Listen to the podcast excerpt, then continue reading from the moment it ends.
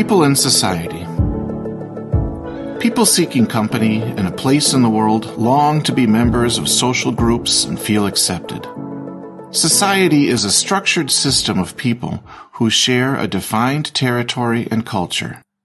Shared values, rules, and virtues are typical for communities, and due to these characteristics, the most violent element in society is ignorance.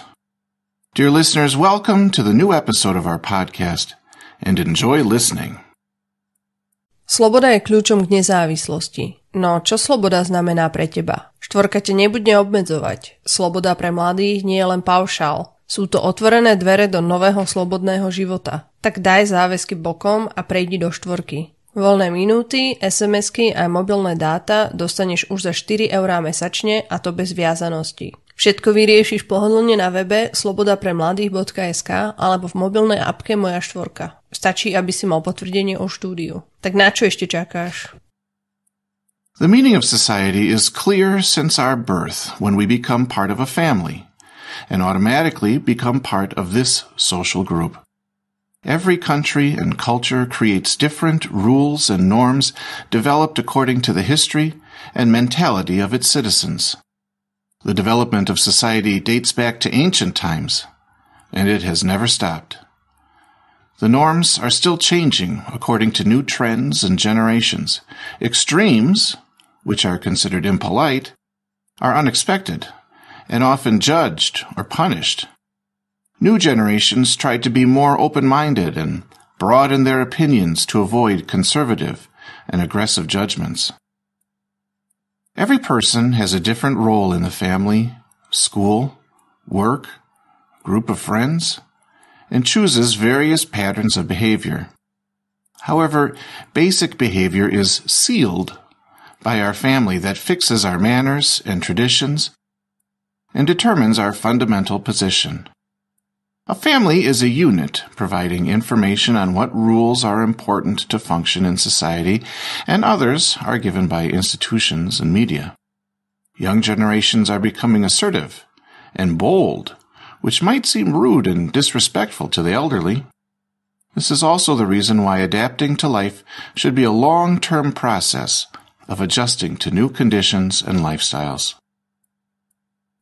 Formal behavior includes formal greetings and polite expressions used in institutions and offices, and it requires a certain distance. Constant thank yous and pleases shouldn't be used only in a formal context, but also in informal situations with friends and family, where behavior is comfortable and relaxed. It's necessary to determine specific situations and decide what behavior is suitable for each one. Let's give the example of a dinner with your boss. This formal occasion will probably require formal clothes, like a cocktail dress or a suit, and proper etiquette that should be followed to avoid awkward situations. On the other hand, a night out with friends or team building with colleagues are informal occasions that require a relaxed atmosphere, fun, and comfortable clothes to make jokes at ease. In the past, manners and society were more strict and surely more conservative than now. The reason for this was the strong influence of religion that expected virtuous behavior from everyone. Topics like homosexuality or emancipation were taboos, and people were supposed to live according to the rules of the church and state.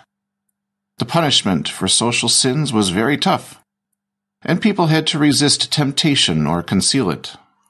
The consequences of immoral and rebellious behavior were really harsh, and people had to put aside all their desires to fight for a better future. The uncovering of taboo themes has been a slow process which still goes on today. What were the conditions like in the past for different classes? The circumstances of the lower and upper classes varied, but some of them still exist in today's world. The upper classes consisted of noblemen and the monarchy, who were supposed to be strongly religious and a moral example for the country's subjects.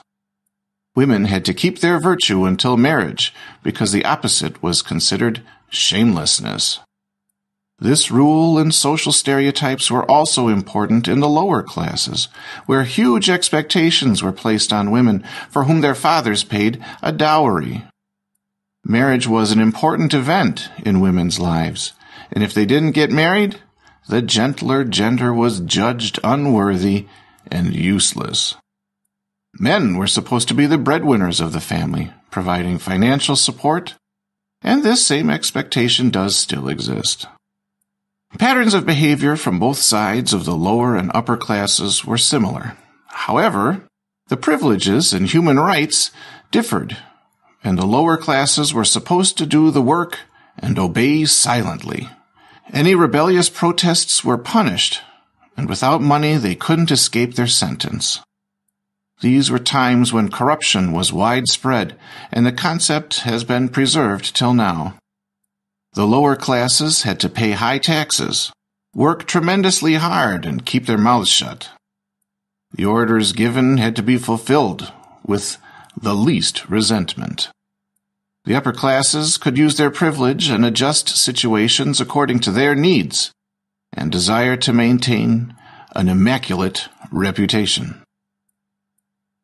The major change started during the First and Second World Wars, when people started to fight for themselves more, and rebellious behavior became more visible, even though the punishments were as hard as before.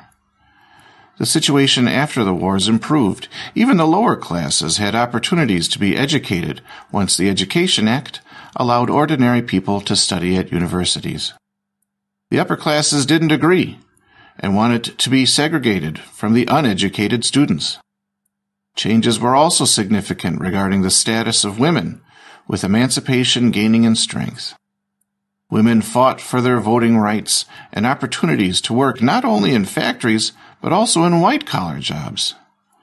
These factors are very important for society, and even now, protests in the street indicate dissatisfaction with an individual phenomenon, taboos, and the inequality of minorities and social groups. Wars, events, protests, pandemics, and revolutions make lasting change to the running of society in each state.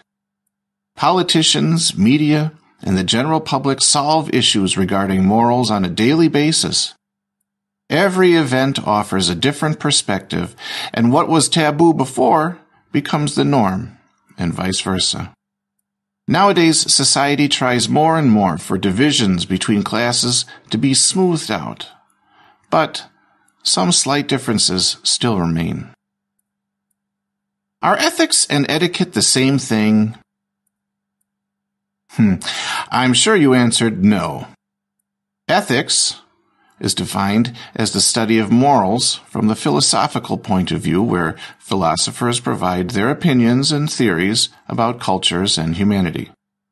They try to clarify human behavior towards nature, the environment, work, others, and importantly towards oneself as well. Ethics analyzes communication, making compromises, and adjusting to society, whereas etiquette deals with the rules of the certain community or professions to avoid rude and awkward situations. When meeting the Queen, state representatives, or clients at work, as well as dining at a luxurious restaurant, it is necessary to behave according to the etiquette, which defines moral norms and principles that are above the law. It describes specific features of individual societies. What's the goal of rules? Why do we need principles to maintain society and culture? These questions are asked all the time by many people, even those who are not inclined to live by the rules. Written or unwritten laws are meant for a normal, functioning society where everyone feels confident, safe, and comfortable. It's the place where every race, every human may be accepted, respected, with the options of pursuing different goals. Those who don't honor the order, rules, and cause chaos should be treated differently to make them understand how important it is to behave according to our individuality and adjust to society at the same time. Family, friends, and teachers at school impart this wisdom and teach us about the system of society. Dear listeners, take notice of the system everywhere you go. Respect the cultures and principles and remember that every rule has its reason in history. Society is made to form an inclusive humankind with a utopian idea of equality and kindness. If you want to know more about society, just stay with us and listen. Even when the rules and principles are not written and stuck on the door everywhere we go, our inner voice, or so-called conscience, helps us to differentiate what things and situations are moral and which are immoral.